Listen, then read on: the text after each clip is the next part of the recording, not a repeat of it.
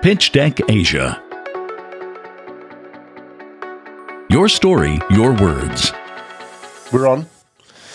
We are in the studio and we are recording myself, Graham Brown, with three investors in the house. We're going to talk about Singapore. We're going to talk about startup investment, raising funds, the challenges facing both founders and investors here in Singapore. So, a quick round robin of who's who. We have Stephen Liu, Creel Price, and Sam Gibb. Welcome back. Welcome you all to the studio. Thanks for coming. Thank you. Thanks for having us. Um, let's put some stories to the names first. Who's who? So we have the the Kiwis and the Australians over there. So we'll come to you in a minute. Stephen, you're a familiar face on our podcast, Flying the Singapore flag. flying the Singapore flag. You are Singaporean through I and am through, Singaporean. but you haven't lived in Singapore all your life. Nope. Um, I've, I've lived in China for 10 years Yeah. and I just recently returned from Japan. You had a stint in Fukuoka, Fukuoka for two years. startup city. The most innovative city in Japan. yeah, is that a great claim to fame? Uh, well, according to the BBC. it's, it's relative, right? Okay, so you've got a, an interesting background. You were a corporate lawyer. Yes. You worked for eBay. Yep. And then you sort of had an interesting sabbatical where you went and traveled the world a little bit, didn't Yep. you? When you found yourself and got into angel investing. yes. Did you get into angel investing by chance? Was it something that you specifically went out to do, or what was the story there? I left eBay in 2014, uh, having spent eight years with eBay uh, in the legal department. And then, as I was traveling around the world, I got to know people from this little interesting taxi hailing company called Uber. They were launching in Asia, and they were like, "Could you help us out? Um, we need to figure out the regulatory landscape. You have been at eBay for eight years, working in Singapore. You should know what's going on in Asia." And I say, okay, how? How do I go about helping you? And I say, okay, we want to launch it, we want to launch it, we want to launch it. How do we go about doing that? You know, what are the problems we have? That really got me interested in the whole startup um, business. When was this? 2014. 2014, yes. All right, so it's pretty early in there. Pretty early. Yeah. Yeah. Did they offer you stock? So here's a funny story. That was a no. I asked for stock. I even though I kind I didn't really know what the business was about. I mean, it was, it was when it was described to me. I went, okay, so basically you're a mobile app that allows me to call for a car when I want one. One. How different are you from a taxi? But you know, sounds interesting. Sounds like fun. And they already have a, a couple of Uber black cars running in Singapore at the time, hmm. which I tried, and I got a Bentley Continental car wow. coming to pick me Was up. Was that when it was like premium Uber? It was at the beginning. It was like Uber Black, only Uber, Uber Black. That was it, yeah. And I think there were like maybe five riders that was testing the app, so I keep getting the Bentley Continental. I'm like, okay, this is cool. deal. I want some stock, you know. And they went, no, we'll pay you cash, no stock. So yes, this this one of those things that um, It made I- sense. I, missed, Yeah. and I said, okay, since I didn't get in early for this, maybe I want to be an investor and try it out. okay, Yeah. interesting. That's a good backstory. Yeah. Do you think they're good value now? I do have a buy price for the. Uh, Okay, we'll talk about it, yeah. We'll talk about it this after. Creel, welcome. Thank you. So you're from Australia. I am indeed. Which yeah. part of Australia are you from? Uh, well, from the country originally, but now I'm uh, residing in Sydney. yeah. So how long are you in uh, Singapore for? 36 hours. Yeah. The, uh, I do come up here every four, four to six weeks. Uh, Yeah. When are you heading back? Uh, tomorrow morning, first thing. Right. Bit Right. of an investor intense, charade tonight, but yeah. Yeah. So tell us a little bit about why you're here because Investible Yes. is obviously well known in Australia, lesser known here in Singapore. You're sort of building the presence. Tell us a little bit about the story there.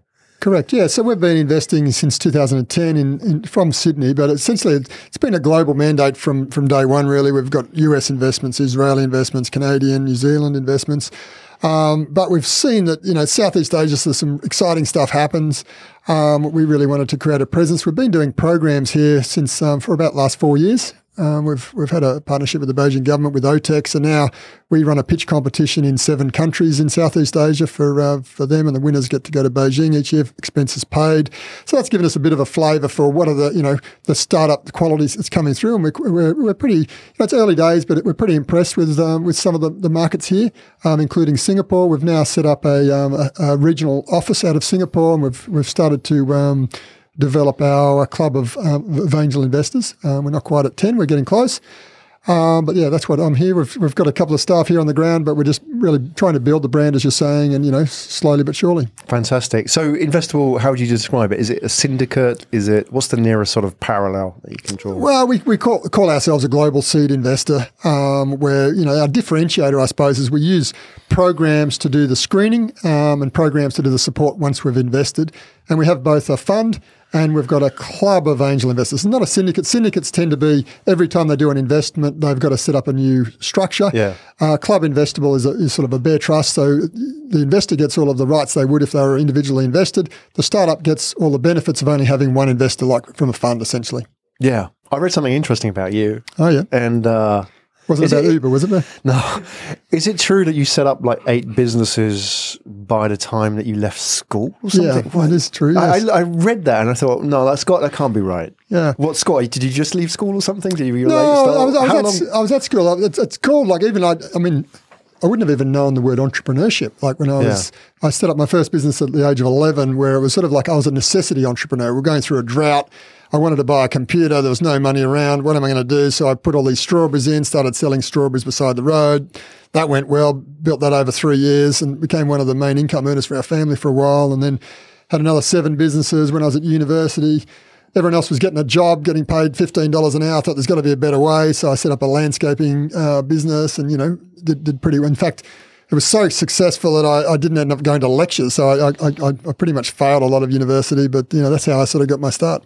Right. So you would describe yourself, in essence, as an entrepreneur. Uh, yeah, I guess you would. Yeah. A hustler. Yeah. Yeah, I mean, uh, we'll talk about that as well in the context of Southeast Asia, mm-hmm. whether that sort of exists here sure. as well, because that's a big part of the the startup scene, isn't it? Like, can they actually hustle? Can they sell? Sure. So I'd be interested to hear your views on that as well. Sam, welcome back. Right, thanks for having me again. It's good to have you here. So I'm always excited. you don't show it, but you are a pretty active angel investor now who's become a fund.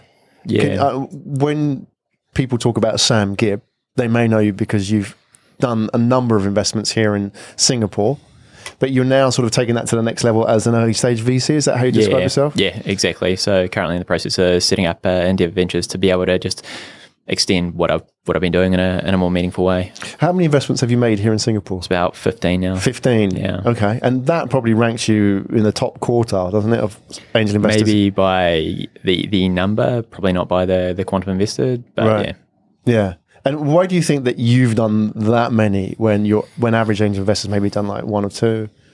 What what is it about? Cause, probably because I care and I actually spend a lot of time in the ecosystem working with a lot of different entrepreneurs and I I set out to actually get a bit more of a spread. Whereas what I think what you typically see with some of the angels here is they may do one or two deals and then they get their fingers burnt and don't don't want to continue with that. So I suppose I've I've been a lot more selective about how I've, I've gone about building a portfolio and yeah. yeah, and also being involved. Yeah. Well, what do we need to know? I mean, I guess this opens up to everybody about Singapore in particular with the angel community here. I'd be interested to hear all your thoughts. And, you know, some of you are deeply embedded in it, some of you are, you know, sort of more new to it. But what do we need to know about angels specifically here in Singapore? How would you describe the scene compared to, let's say, New Zealand, Australia, compared to, let's say, Silicon Valley? So, what is particular about Singapore? What have you noticed, Sam? Actually, I'll, I'll turn it over to Creel because I've, I mean, I've got my perspective on this, but then I'd be interested to know what, in, your, in the time that you've spent here, what do you see, see the actual differences mainly mainly between the, the investors here? Yeah, I mean, I, I, actually lived in Silicon Valley for a while as well, and I, I think if I if I compare what goes on in Sydney, what goes on in uh, San Francisco to Singapore, I think a lot of the early adopter angel investors in, in Sydney and Singapore tend to be ex entrepreneurs. They've built a business. Hopefully, it's been a tech business, so they've got a little bit of domain experience, and then they're going, okay, how do I you know foster more companies like the one that I built? Whereas when we came to Singapore, we quickly realized that a lot of the the very successful uh, you know, entrepreneurs, you'd still call them entrepreneurs, but they tend to be more property entrepreneurs where mm. the fundamentals of a property business tend to be quite different to a tech uh, business. So they're looking for yields. They're, you know, they're very, very risk conscious compared to your traditional entrepreneurs. Yeah, well. so that's, that's, that's what I would have said too. Like it's, and, and a lot of the guys that are getting into the angel investment scene, they're probably executives here too. So they don't have as much experience with how businesses evolve and the the, the problems that the entrepreneurs are going to go through in their journey, uh, which can be really frustrating for an entrepreneur. So, you know, if you're an executive in an established business, it's kind of steady state, you've got the capital to be able to grow, and you probably don't have to ride the the really rough seas that you do uh, as an early entrepreneur. So, I think it's really hard for the investors here to to understand that. Hmm. Is it like an empathy? Because they haven't. Can you? I mean, I don't think it's empathy. I think it's more. Stephen, you you would be from that world, so yeah. Yes. how, how would you how would you stand up for yourself? You guys lack empathy for founders. I think we just lack the knowledge. Um, uh, so I got into angel investment um, through a angel network, which was um, founded in Shanghai by a group of um, uh, venture capitalists and entrepreneurs. And and you know we have a chapter in Singapore. It's called Angel Vest. And Sam was one of my mentor, actually. I would say, you know, informally, unofficially, whatever. You know, we, we went to a few, we went to a few events, and then I was you know, I would sit next to him and say, okay, would you? Is this a yes or a no? If it's no, why? You know, I think we lack the knowledge. Um, and this was back in 2014. I'm kind of surprised that having been away for two years in, in Japan and then coming back, um, I didn't really see the level of knowledge increasing or deepening. This is, this is this is why I got involved in the space when I did as well because I saw that there was a real gap and there was an opportunity to be involved and I, I actually did think it would come up a little bit more quickly as well. I I think it also goes to the the culture. People here are a lot more afraid of making mistakes, so they don't they don't make mistakes and iterate and continue. And that's I mean that's a lot of what the early stage investing is about as well. You have to be able to get a read, get a feel on the entrepreneurs, and the only way to do that is to get your hands dirty and and, and to make some mistakes, right? and get burnt. Yeah. you know, blow up. Have a few, have a have a few of the investment really go a very very bad way. It just completely blew out the company. Have you had goes it blow up? Two of them. and what did that teach you? It taught me a lot of things. You know, um, so we now have this in, internally. You know, between my partner and I, we decided that we are never ever going to invest in a in a startup that has only one founder. Right. No way in Okay. hell. That's a tight man. That's, that's why you didn't invest in me. Was that because of uh, the just the risk of one founder? Yeah, I think. I mean, both of the found, both of the startups that didn't work out um, really had only one founder, um, one person, one very very strong personality, trying to drive the entire business. And when that one founder decided that I've got enough of this, this is too much, there wasn't anyone else next to him and her to to kind of support. um, Yeah, the- the- it's a great founder. lesson Yeah. learned, isn't it? Creel, what about yourself? Have you had any big blow ups? Oh, certainly. We've well, we've got now. I think seventy-four companies in the portfolio that we've invested, and uh, we've I can't remember the exact numbers. Must be nine or so, but it's twelve percent of them. I know that guys have done the maths that have blown up. Um, And then there's always some walking dead as well. So I reckon there must be another six in the portfolio that are surviving, but we know the end is probably nigh. You know. So you know, it's, it's, it's, rather than the great thing about Sam mentioned before the importance of portfolio. It's super important. So Yeah. if one dies, it doesn't doesn't doesn't actually murder your returns. But more than anything, it's the missed opportunities, and you think, wow, they were so close. A little bit of extra something, you know, maybe it was a founder, or maybe it was just that contract fell through, and you think they, they would have been away. And there, and we've had a few the opposite of single founders that have actually partnership breakups. Nothing kills a startup quicker than warring founders. Yes. So we tend to prefer founder teams, but we've now got a, a psychometric tool, I guess, that we use in order to, to hopefully predict their chances of blowing up, because that really kills a startup pretty quick. What do you, what do you think? What do you think are the most important traits or characteristics for founders in, or the founder teams when you're looking at them? Yeah, we're, we're a bit different to uh, to most. So, for instance, we wouldn't have invested in Elon Musk.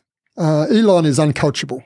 Um, so, for a, for a very hands-on, He he might argue that he can. Yeah. I, know, I, I, I, I, I absolutely love Elon, but I just know through our process, he, we know he's going to probably be, uh, you know, successful, but we can't add a lot of value to Elon. Yeah, He's- it's going to be Elon's way or the highway. As a seed investor, we're quite hands-on. We want to actually have coachable founders, so that's one thing. If they're coachable, the second thing is we need to make sure that they're, um, you know. You know, then it's a little bit around the industry knowledge. We uh, we tend to invest in older founders. To be honest, we're Hmm. not the 22 year old straight out of university with a little tech knowledge and an idea. Oftentimes, there's deep experience. I think our average age is 38 um, of a founder, which is sort of getting on. Come Um, on, easy. yeah, Yeah, it's not getting on. I think it's just starting. Creel. Come on. I've probably got a few years on you, Graham. The, um, Now I feel like a dinosaur. Yeah. Okay. and so other, other things, uh, you know, ultimately, you know, it's the drive and it's the passion, you know, s- s- you know that type of things. But what's what's come out of this psychometric test that we use? I mean, uh, Michelle, who, who runs the psych, she doesn't call it a psychometric test. That's the best I can explain it. But essentially, it looks at the attitudes and motivations of founders. And there's five things that are, that deeply correlate to success. So she's done her masters on a hundred entrepreneurs initially that have built a ten million dollar business to a hundred million dollar, I mean, a, a billion dollar rather outcome. And one of the things was initiation. You've got to be very quick at initiating something. So rather than plan things to death, you just go straight out there. Action. Yeah. Totally. Just do it. Yeah. Yeah. Next thing was focus on money, which is pretty obvious. Okay. So we sort of get that. They really understand their figures, the importance of um, generating revenue, that sort of stuff. Another one was um, was a focus on uh, reflection. Okay, so they can actually take a knowledge and reflect, but they have this, uh, what- what, you know, sole responsibility. So they're not trying to always look for external factors. They've got an idea and they want to take it to market. And even if people are saying it's not going to work, they, they still may go. It's a, it's a very hard trait when uh, juxtaposed to the uh, propensity for action as well, because you've got to know when to when to think, when to go. Yeah, exactly. Okay. So we've done three. What were the other two? Reflection was the last one. Yeah.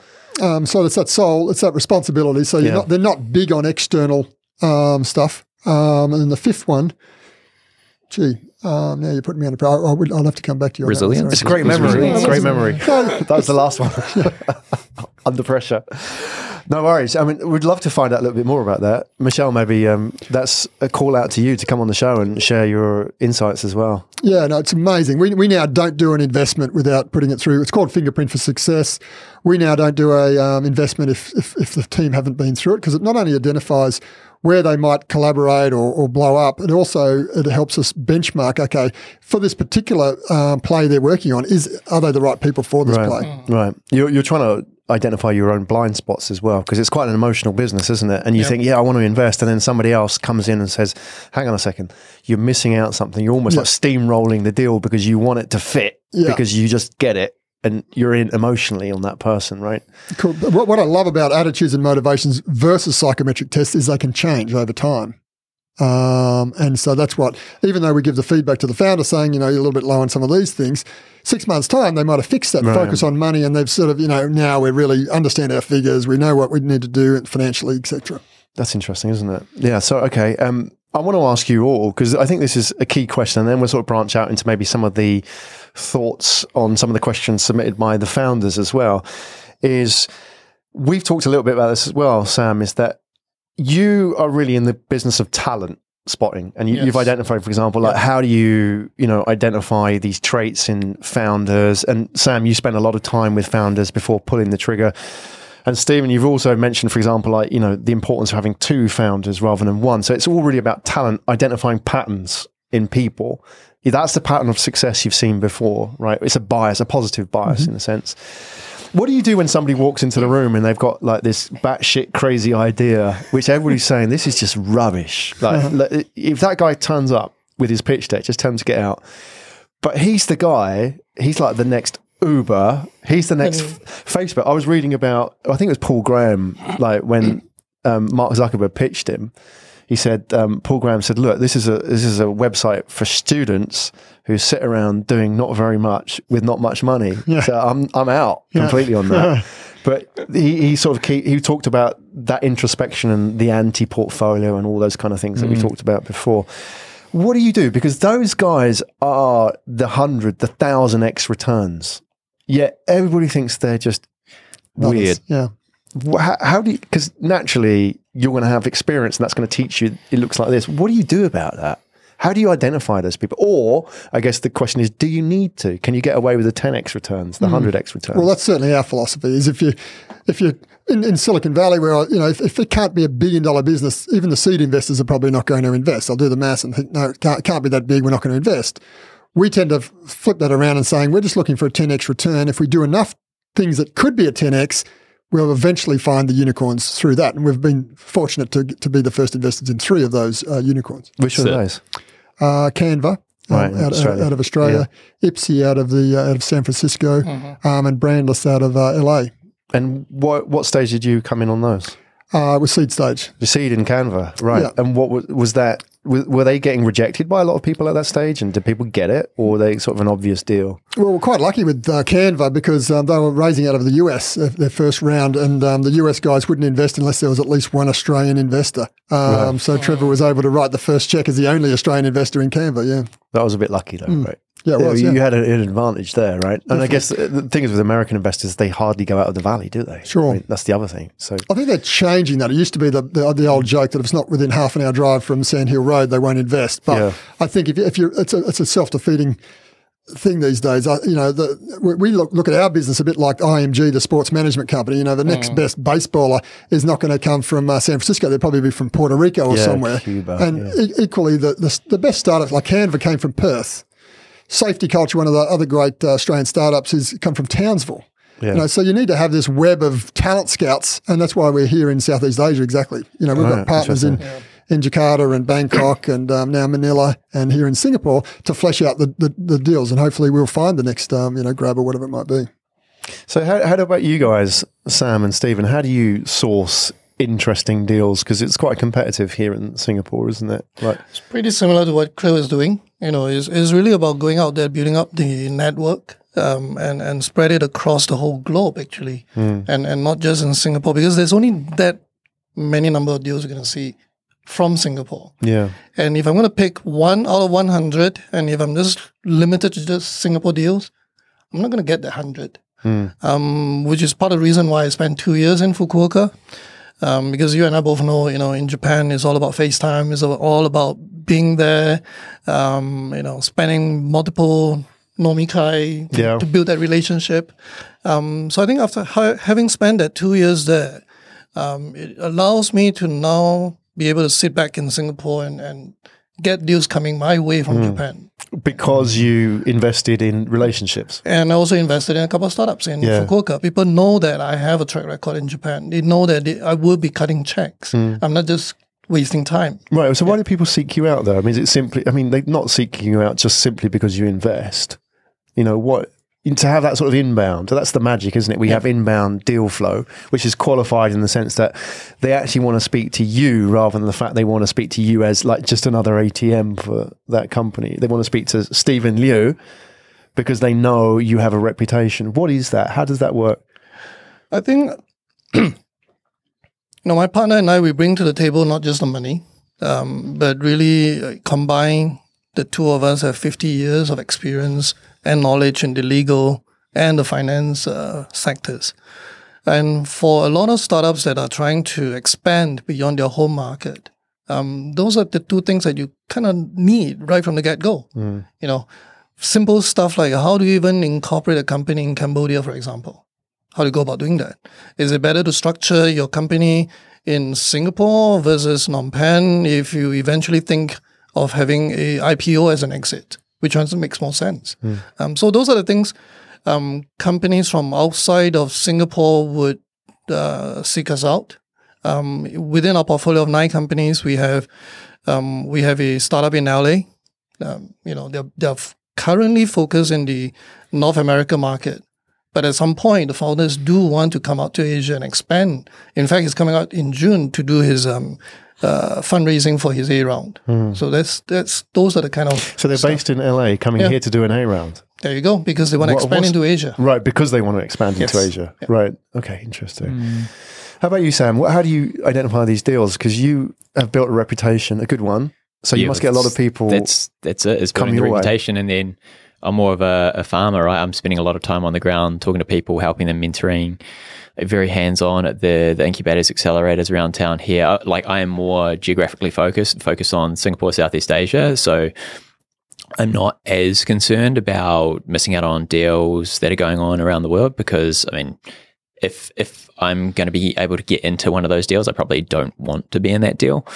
Um, and so it's I mean it's it's it's honestly taken me quite a lot of time to start to see the inbound approaches of companies that I actually want to work with and want to be able to invest in. And yeah, it's it's it's difficult. Right. This is what I don't get about you in a good way is that you read every pitch deck that somebody sends you. Yeah, and reply to most of the emails to well, all the emails too, even if it's just brief. Yeah. I don't know if that's an exception or that's how it should be or that's just you because most people dealing with VCs, you know, they don't even get a response, but you put a lot of yourself personally into it. Yes, I'm too conscientious. I, I don't know if this is a strength or a weakness because Right. I will take the time, but maybe I should that time should be better spent elsewhere, focused on something different. I, I yeah, I, I don't know, but I I do believe that there's a lot of value in relationships and people, so hmm. that's where I've decided to spend my time. Even if these people could be time wasters. Yeah, but you figure that out pretty quickly, right? Right. And I have no qualms with telling them, sorry, I can't help you. This is not the right. Like I had a coffee meeting with someone the other day, pitched me the idea. It was quite crazy. Not not in a crazy, this could be great kind of way. Just crazy. Just a crazy, like, I want to have nothing to do with this. There are so many red flags here. Uh, that could and be I- great, Sam. That one. it could be. It could be. I- I'm, I'm all right with being wrong with that. But then I told them pretty quickly, like, I'm sorry, this isn't for me. Right. And it But was, you met it them for a 15, 15, 20 minutes Yeah. and, and we're done. So it's, it's not like it's a big deal. And And then Elon came and saw me after that. exactly.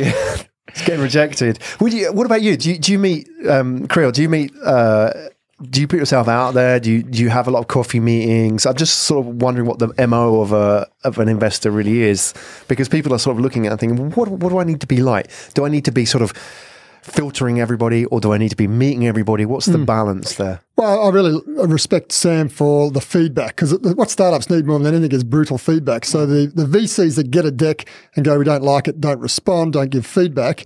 And there's a good reason they don't give feedback because then the startup will come back and go, oh, I don't agree with that. And then all of a sudden you're in this exchange. But at, at Investible, we tend to say, rather than say no, we say not yet. Um, and we tell them why not yet. So that the, the door's always open for them to come back and hopefully have fixed some of those things. And we've certainly had some good success in reinvesting in things we might have seen 12 months ago. Right. But as far as, yeah, you go. oh, sorry, this it's a crucial thing, and I think it's just not done well enough here. Uh, people people aren't getting the feedback, and the entrepreneurs they need that feedback. They crave the feedback because that's how they change, they learn, and.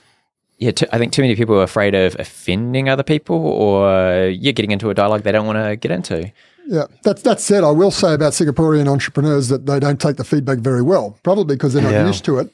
Uh, compared to, you know, give a bit of tough love here, it's, it's you know, not well received. So we're, Yeah. we've, we've sort of, you know, got to, got to really watch watch that side of things. Oh, it's- But- it's I, I fully agree with you. it kind of self selects though, right? Because then you get the right kind of people who have the attitude that want to be able to take on that feedback. If they don't, if they aren't open to that feedback, then it's like, okay, okay, I get it. Maybe you have to dampen it down a bit, yeah, but and I then, think it's a bad thing. And then to answer your question specifically, Graham, around do I do lots of coffee meetings, etc. So, Investible, we, we sort of have this philosophy that that angel investing is part art, part science. Um, I'm the science. So essentially, we take we look at 1,200 deals a year, and there has to be a way of filtering those 1,200 deals down into a manageable number. So we use the science, and for us, the science is programs. So we'll do one day workshops. We've got a three day um, investable games where we put startups through 12 challenges because we don't like the fact that everything's about demo days and five mm. minute pitches and just the, the best orators are the ones that are getting the cash. So so that's my responsibility is the science and, and we try and get it down to a manageable number to feed our investment team 10 deals a fortnight. The investment team meet with those 10 deals and then they uh, decide to do due diligence on, you know, probably about five, six. Then they'll choose the three that goes to the investment committee each fortnight, and then the investment committee typically invests in one a fortnight. So that's that's typically our, our model. But I'm, I'm fortunately at the science side of things. so I don't have to have many coffee meetings or zero. Right, but anybody who comes in through the front end is going to get feedback. Correct. They're going to get some sort of feedback. If they don't get through to the next round, it's like this is why we're not investing right now. Well, even in our programs, they're very much, you know, how, how do we actually be collaborative and work out, you know, what, what are you doing well? What could you do to improve? You know, here's, here's some tools you might look at. Okay. Well, let's talk feedback. I have questions from real founders. They're not made up questions. These are people who are actively raising funds here in Singapore and some actually outside of Singapore. So I'd like to throw these open um, and get your feedback. And w- we'll mention each founder who's asked a question as well. So they get a shout out. And have you, any of you guys invested in, I suppose, what they call like some kind of social impact startups? Have you done any of that? Like, is that a specific group different to normal startups, or you treat them the same? Well, there's, it's a, it's a grey area, isn't it? There's, there's there's the black to the right up to the white. So the white might be something that's only social and sort of a charity side of things. Honestly, if you're not an impact fund, it's hard to invest in those. Right up to a startup, you know, even like Canva, you know, their their worldview is amazing. As far as what they're trying to build and the way they're building it is a really lovely company. But are they a social enterprise? No. But so you know, you've got that extreme Sliding scale, yeah. Um, So yeah, it's a bit hard to, to say where do you where do you put the needle. All right. I think the key part of that is is as the founder, how do they package that and tell that story to an investor? Because you want to come with those kind of concept uh, preconceptions about what they are and you know are they a charity and so on. So I've got one here and just curious to hear your thoughts on this. David Ward, based in Singapore, the company is the Nurturing Company. Um, and he says, we're not a 10x opportunity, we're a 1x opportunity to save the world we live in. All right. Okay. There's more. But off the bat, is this going the right way? Do you want to hear more? Yeah, well, you, you, Yeah, you kind of, you kind of. I, I saw this question pop out. Uh, you're kind of limited to then going with social impact funds or Yeah. investors that are interested in Right. the social impact stuff because their return profile will be one x. Like they're hoping to get their money back and a bit more, and they'll be measuring their return metrics more so on the amount of people that they're able to impact. So then that's that's more relevant. Uh, but then the, the problem that I have with some social enterprises is sometimes if they were to repackage, rethink about how they're building the business, they could do it in a more, more profitable way that's not extortionate per se. That, that actually allows them to build a real business, get a real return, and I've like I've seen that done with solar panels in Burma. Yeah, right.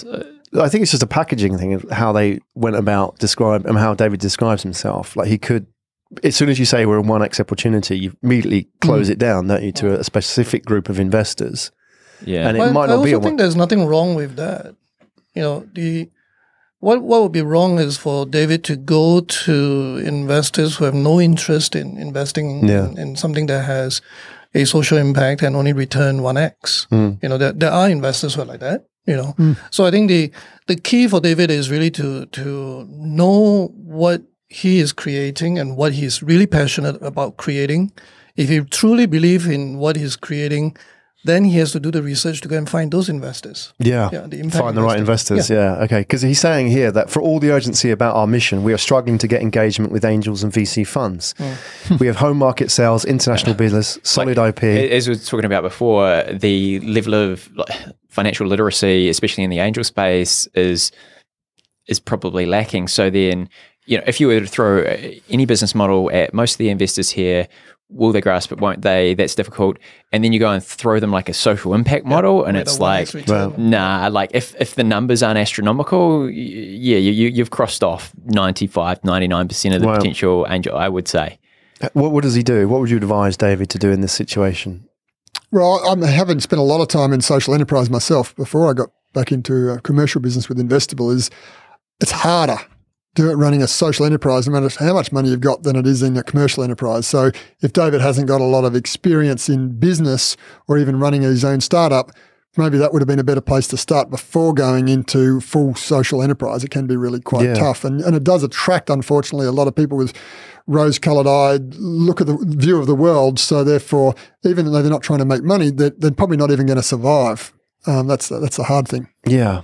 His background is retail. He's done a number of years in retail and some quite high profile brands. Um, yet it seems to me that his what he needs to do is find the right investors who can understand the message that he's trying to get across rather than just the whole market of VCs and angels who are just going to keep saying no. which is typical for any startup, to be honest. I mean, it's not just about trying to find any investor that's going to give you the money. It's trying to find the right investor, uh, Right. full, full stop, you know, that has got maybe d- deep domain in, or maybe overseas. If you're trying to build a global business, for instance, where you've got Japan, Stephen would be a great, you know, um, investor because he can open up doors in those markets or tell you why it wouldn't work in those markets, etc. Right. We need to get names out there. That's the key, isn't it? Like because right now people don't know who investors are. They're quite sort of unknown factors, aren't they? I mean, apart from like the word of mouth, which is how it's working, and maybe one or two really high profile investors. That's it. We don't have any sort of database of these people. We need a podcast show that sort of profiles these people. Know, there's a- that's a really good idea. How about it? that is the genesis of the the idea. Brilliant. Okay, next question then. Thank you for that. That wasn't set up, by the way. Body Factor, who's based in Manila, says it's chicken and egg. Right, it's the statement. The I, li- inve- I like her already. exactly. That's the truism. The investors will say they want growth, scale, and the tech. Then we need to we need the funding to create growth, scale, and the tech. So that's the chicken and egg. We're currently bootstrapping and raising funds from other investors. Um, the company is ecfulfilled.com. I'm not sure what they are, but they say they're raising a seed round. Their challenge, it sounds like, the investors that they're talking to are saying that we want to see results, yet they need funds to get results. what do you do? Unless you unless you have any kind of competitive advantage straight off the bat, then yeah, you're going to have to prove yourself before you're going to be able to raise external funds. Because otherwise, the investors are always going to say, "Well, why you? Why now?" Otherwise, someone else could just come in and eat your lunch. So, yeah, like if it is if it if it's an execution based business such that you just have to get the job done and do it before anyone else can potentially do it. You need the funds to be able to do that. Yeah, you've got to prove some traction first. How do you it's do not that easy. without funds? I think you know we we also ask sorry we also ask founders to have some skin in the game before we put put money into them. So to have the skin in the game, we want to see are you bootstrapping? How much of your own money have you put in uh, into this? Um, have you tried raising money from friends and family? And we do believe the friends and family is a good skin in the game because if you have taken twenty thousand from the dad or your mom, you know, uh, chances are you're gonna really work really really hard to make Yeah. sure that you don't piss off your dad. or your That goes with you to the grave. That one. Yeah. no. The, the four Fs, the friends, family, fools, and founders. That's Yep. what you, you know, Yep. get some of that money in there, I think, before you go to the next stage. Yeah. And, and you know, also MVP, I, I, I still, you know, it's, it's, it's become a cliche, but trying to start something a little bit more modest, get the traction that Sam's talking about before you then go to a professional investor. And certainly not uh, a, a, a typical VC is Series A and beyond. Um, So they want to see traction. Yeah. I, I don't know if it's specific to Singapore. And obviously, I've had a lot of startup founders come in here as well. Over a hundred have sat here and done their sort of long form pitches. And I hear a lot in uh, industry as well. And it seems there's a, there's a large number of people out there who, you know, say we need to raise a million dollars to build this thing. Right. And the, you know, the MVP was almost missed out. It's like, Yeah. why? why? Why don't you just sort of, okay, let's scale this all the way back. Let's to cut out all these different features and let's go back to that one thing it does really well and let's do it for 50,000 maybe. Hmm. But it seems like, oh, no, no, no, we have to build this thing. Where is that mindset coming hmm. from? I'm missing out on something because I'm, I'm a bootstrapping entrepreneur. But Because everyone's seen the amounts people can raise in the US, and it's like, that, oh, you're raising it on a pitch deck, you're raising it on a hope and a dream, whatever. And it's it's like the, the art of the entrepreneurialism is you know boiling it down to the smallest part possible, and then proving out from there and building on on top of that. So there's there's probably always something that you can do to make that task smaller, yeah. tick that off, and then and then build out from there. I think that's the right way of thinking about it. But is there pressure to go big? Uh, But also- it was- No. One, one of the concepts we, we, we've now discovered that we, we're sort of anti around it, we call it the perfect startup storm. So you might have seen the movie The Perfect Storm, where all of those bad conspiring factors created the worst storm in history. Well, the perfect startup storm is exactly that. If you have these five factors working against you, you're going to fail. And that's a first time entrepreneur, never been in the industry before, launching a business model that's never existed before, where you need critical mass before it's useful for one customer, and you need a large capital investment before you can actually um, test it. There's And- a lot of those around. Yeah, and there's a lot of those around. If you've got five of those, you're going to fail. If you've got four, you'll probably fail. Three, you might get survived. Two, you might. So it's sort of like, how do you de-risk some of that? If you're a founder yourself, you go, okay, gee, I've got four of those working against me. Um, I'll get a co-founder that's from the industry or been in business before, or I'll start with an MVP that copies another industry type of model, and then if that's successful, then we'll morph into this revolutionary thing that we've got up our, you know, up our sleeve before, you know. But you know, it's pretty tough if you've got those things working against you. Where, where, how do you sort of train that hustle in people to do those things? Is that is that a skill people learn? Is that a mindset? I mean, we're, we're sort of coming into the, the, the Singapore ecosystem now, where there's a lot of very well educated people, right? But they haven't sold strawberry punnets on the, the hmm. road as kids, right? So, or do those people are those people out there? I don't know. You would know better, Yeah. Stephen. Well, I sold Newsweek magazine to pay for my law school. Right? Music magazines. Newsweek. Oh, Newsweek. Yeah. How, many, I- I how many think- of those did you sell to get into law school? Oh, you must have sold lots. No, no, getting into law school was easy. You know, that doesn't cost that much money. But going through law school and paying through law school, and that was fun. Right. Yeah. Yeah. But is that an exception here in Singapore? Well, so I've got 200 classmates when I was going through law school, and I think only like f- maybe five of us were living in public housing. Right. Okay. So go figure. I think. I'm- I mean, just to, I think to come back to your question, I think it it, it, it takes a generation sh- change. It's going to take a while. Um, you know, for, for the longest time, the typical Singaporean kid, they, as they are being raised, they are told that get a good education, get a degree, and then get a government job or work in one of the big M- MNC multinationals. Don't even think about being a startup entrepreneur. Don't be your own businessman. But now, you know, the kids are, are, are being exposed to all of this. You know, they're seeing 20 year old become, you know, you know, hit, hitting a home run, have a Yeah. hundred million dollar startup. So they are thinking maybe I can do the same, but they don't have the entire cultural bedrock, the history of entrepreneurship behind them, stories. the yeah, stories yeah, behind yeah, them. Totally. So I think there's a lot of education, there's a lot of engagement, there's a lot of um, exciting them, Yeah. letting them know that this is possible, but it is only possible if you don't have any of the five Fs that Creel was talking about. Yeah. yeah. Do you think it's do you think it's a cultural thing or more because of the location, the geography, that there aren't as many people or s- students either starting businesses, working in small businesses uh, here, kind of in Asia, specifically in Singapore. Like I, I don't see a lot that are coming out of university that have some kind of work experience, even if they're just grinded and been a dish pig somewhere, uh, or have had a crack at something. Uh, Yeah, I think it's a cultural thing. I mean, we are, you know, luck, luckily or unluckily, Singapore has become very well developed. You know, we have become rich very quickly within 50 years. And, and if you look at even the typical public housing resident, a lot of them actually have domestic help. So we're talking about 20 year, you know, kids who have grown up in a family where he or she doesn't even know how to do the dishes because he has never, he or she has never done the dishes. How do you expect someone like that to be a hustler? Mm. How do you train it? It's How hard. do you It's- train I mean, this is Yeah. this is the big cultural thing, and also with Yeah. the graffiti, everyone uh, when people come to Singapore, they're like, "Oh, it's so nice, it's so clean." I'm like, "Yeah, it's great," but then there's another side to that coin. That means that you don't actually have the freedom of expression. People aren't really going out there and trying something different. So, I mean, there's a lot of lot of good things about being here, but it's a And- it's a really that, difficult cultural thing that we need to work through to, to to be able to get those entrepreneurs coming up. So it's interesting that you mentioned graffiti. Um, I I own a conservation shop house out in Joo Chiat. Um, the the the house is at the junction of uh, Joo Chiat Terrace and Everitt Road. So those of you who are in Singapore, you want to see it, is at the junction of Joo Chiat Terrace and Everitt Road. My shop house has a very beautiful facade, and I hired a very up and come. Well, he was an up and coming uh, mural artist at the time um, from Lithuania. Paid him good money, bring brought him to Singapore, and he painted a beautiful mural on my house. Um, it was also a social experiment because at a point in time, the laws in Singapore actually would consider that a graffiti, uh, and and it wasn't you know something that the government approved uh, or encouraged. So both the artist and myself got into a lot of problems for painting that mural, a beautiful mural, uh, which we took a year to conceptualize, which we canvassed a lot of opinions from our neighbors. Yet, I was actually told to remove the mural.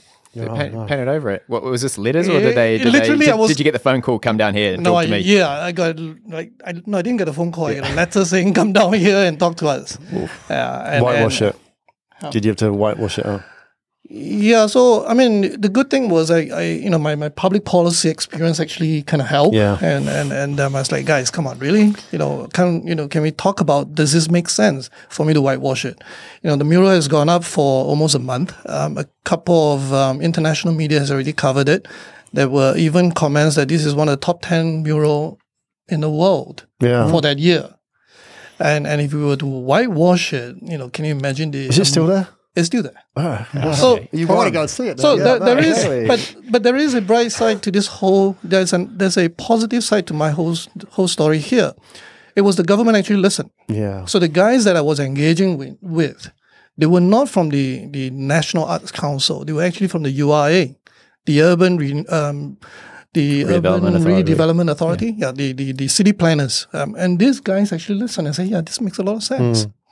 So they, we actually came to a compromise and have that thing on, and it started. They actually started promoting it themselves. So I think the, the, the, this I think to me speaks of the entire um, environment that we're in in Singapore. This is an environment where you can only do things which are expressly allowed. You can't do things which are not expressly allowed in this country. And we've grown up in that kind of environment. Well, I grew up in that kind of environment. In a place like Silicon Valley, in a place like even China, there, there's a lot of experimentation. Hmm. There's a lot of, you know, the kids out there will say, if there is nothing expressly saying I can't do this, I'm going to try it. I'm going to do it. So a lot of Singapore founders that we we come across because of my background as a lawyer, they came to me and say, I would like to invest, but we're not sure this is permissible in Singapore. So we would also like you to come on board as an as an advisor. It's like, no, dude, just just do it, man. You know, do it until somebody stopped you. Hmm. Yeah, forgiveness, not permission. Correct. But that's Well, that's a hard thing here. That's not the first step that the typical He typical has a Singapore passport, remember? we're, we're- we're on pass. We're on. That's not what a work typical permits. Singapore founder would do, and and that's I think what's kind of holding us back. Yeah. Yeah. It's a really fascinating conversation about culture, isn't it? I mean, like, and especially, I think there's something special about being from different cultures, living in different places, and you see what's real and what's not real. And I, I don't know. I'm trying to sort of connect that with the whole idea of being an investor in, in that sort of startup ecosystem, because you know what is sort of the baseline of operations and what is sort of localized and the fact you've sort of you lived in Silicon Valley you're obviously from different part of the world you've traveled around and you've lived in Japan as well And China. and China. Yeah. And I'll throw myself in. I've lived in a few countries as well. But that sort of, you, you see, I don't know what it is, but you, you, fact, you can sort of, as an observer of people, it comes back to that talent play as well. You can kind of work out what is the real sort of core behavior of that person, what sort of the local flavor that's sort of that layer on top. So when you're looking at a startup founder and they're talking about blockchain, for example, it's easy to get excited by all the fluff on the outside, but inside is that entrepreneur real or not? So I'm just sort of going along on my hypothesis. There's something in there. Well, yeah. So, you, you, I mean, typically the best entrepreneurs have been the misfits and the um, you know the agitators and the rebels and that sort of stuff. So, but I, what what gives me hope around Singapore, I think there's been enough investment into the ecosystem to date. You know, there's been some failures and there's you know some people that have checked out going it doesn't work. But I think it's that early investment that's going to start paying dividends, particularly when you add into the mix you know, there is other um, startups coming in. You know, so if we're investing in Indonesia as an example, yeah, we would require that a startup, you know, has their base in Singapore. So you're starting to get a little bit more, um, you know, cross border, and Singapore's the place to do that. So there's already Yeah, it's very multicultural already. Yeah. Um, you know, I, I did quite a bit of work in South Africa, and in the early days, I'd go, "Wow, it's an amazing founder," and they'd be Zimbabwean nearly every time. Um, and then, but slowly but surely, there's enough. You know, Zimbabweans are there, and they're they're growing their business, and the South Africans really started to lift up, and you know, all of a sudden, you've got a great ecosystem. Yeah, I- I think that's what you're starting to see. Like a common common pattern I've seen is, yeah, people have a, one or two cracks.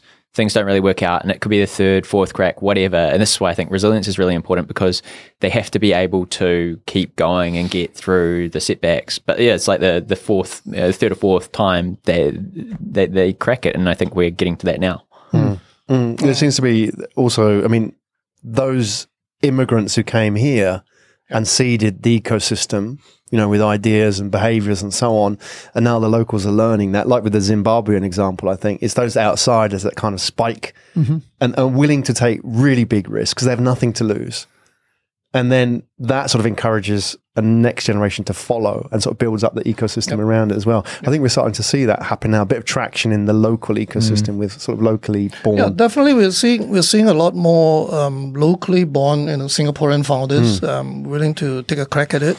Um, a lot of them would have either worked in a startup that was founded by maybe a, a foreign founder. They've tried it for a year as a staff, and they say, "Hey, if, if he can do it, I can do it too." That, there's a little bit of that kind of mentality, which is great. And and and I think the job situation in Singapore is also kind of a forcing function um, as we are producing more and more university graduates, they're, f- they're finding it harder and harder to find uh, jobs in, in whether the government departments or multinationals. And it's like, okay, what's next? You know, if I can't find a job, maybe I want to create my own jobs. You know, I want to I want to create something new, and then we're seeing some some of that. So pretty happy that now our within five months of us coming back from Japan, um, we we made us an, an investment here, and the founder was a Singaporean, Awesome. graduated Yeah, yeah. from a Singapore university. All because of your mural. Kicks it off. All right. Um, last question for you, chaps, before we go. Um, I have a theory, and shoot me down because I feel I might be in the lion's den with this one. Is that I believe, and you've kind of alluded to it, that startup founders are weird, a little bit misfits, I suppose. Um, that's why they do what they do really well, and I class myself as one of them. And I think I'm slightly on the the spectrum, on the edge a little bit.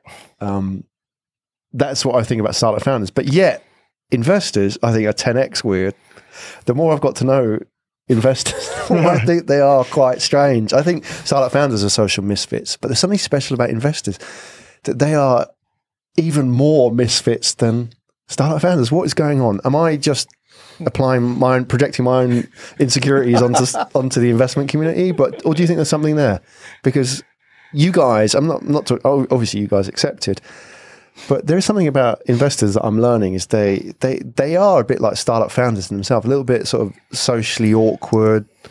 Um, what, what's going on? What do you have you have you noticed that as well? Well, I guess we've got probably slightly more data. We've got like 56 members in Australia, and I, I think it's now up to eight in, uh, in Singapore. But the if I if I look at them to try and generalise, is what you're really asking us, us to do, is most of them have got a bit of a yearning. It's not just about how do I make money. It's a mm. yearning for how do I be part of something? how do Yeah. I help people? How do I change the world? How do I? So I think there's a little bit of that going on. That they're in order to have the risk appetite, I think there's got to be a bigger motivation than just trying to make money. It's a really, if you get it right, it's a really lucrative space to make money, but I think there's got to be other reasons that are motivating them to be involved.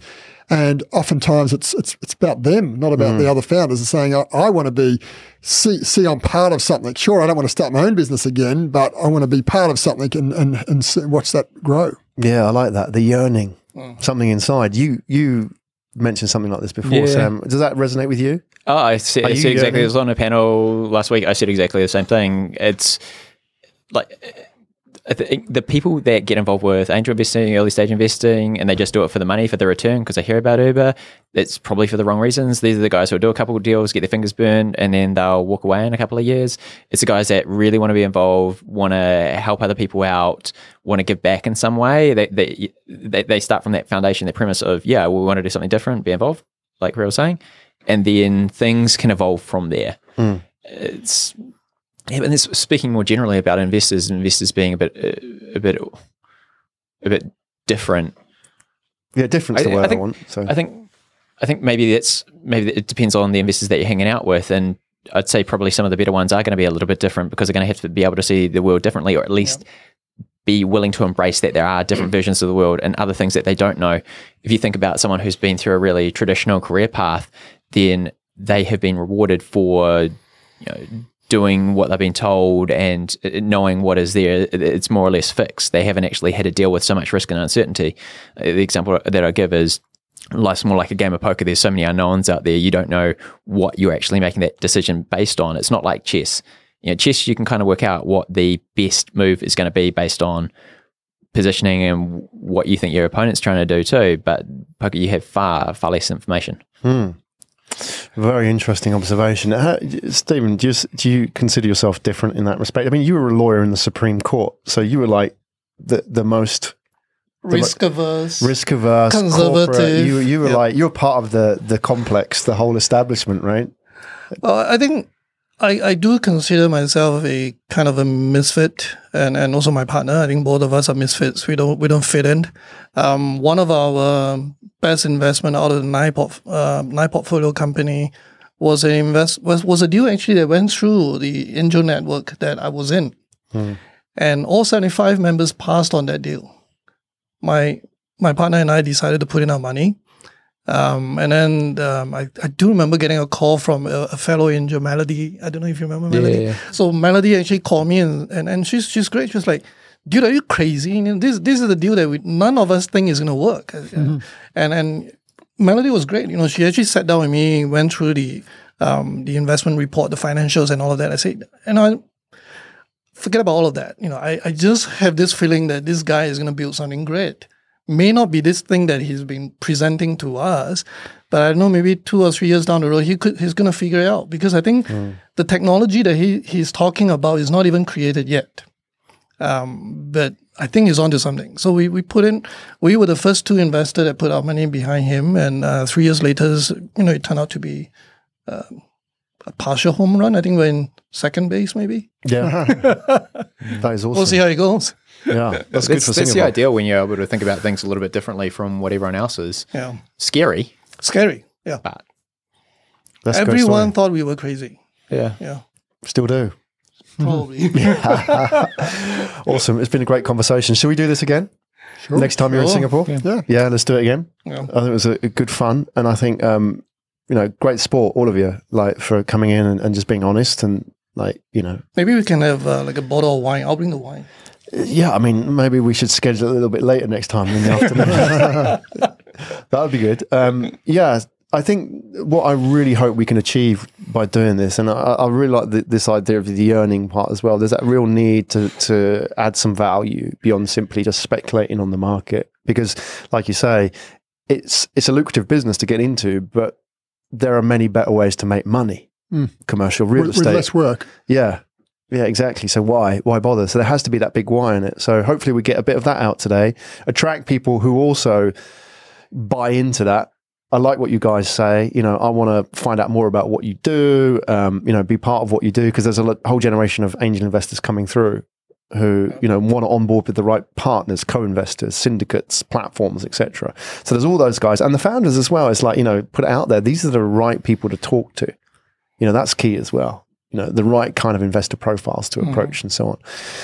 So thank you so much for sharing your stories today. you. i had a lot of fun and i think it was really enjoyable. Good fun. and um, we will take more questions for the next one. I think today's questions are a bit easy. I think you got off lightly so we'll have some tough questions next time. Yeah, I was going for something a little bit curlier. That's why we brought the lawyer into uh, so Stephen can answer exactly just to filter them out. Who's the gatekeeper. All right Okay, cool. I'll try my best. All right, we're signing out. This is Graham Brown. I'm joined by our esteemed panel of guests. Um, we just do a quick round robin and how people can find you best. Stephen, yourself? What's the best way to connect with you? Um, I'm on LinkedIn. LinkedIn, we've yeah. got your details. Sam, Yeah, hit me on the email, the show right. notes. show notes. Yeah, LinkedIn or investible.com. Awesome. We're signing out. That was Pitch Deck Asia, powered by Pitch Media Asia. My name's Graham Brown. Pitch Deck Asia is a platform to give startups in Asia a voice. We give them a show to help them tell their story. And if you love these startup stories and like hearing more about the journeys of the founders, go and check out our SoundCloud channel, which is available at pitchdeck.asia slash SoundCloud. That's pitchdeck.asia slash SoundCloud. Head along to the channel, subscribe, follow us, and feel free to leave a comment or a rating on our channel as well. We'd love to hear your feedback.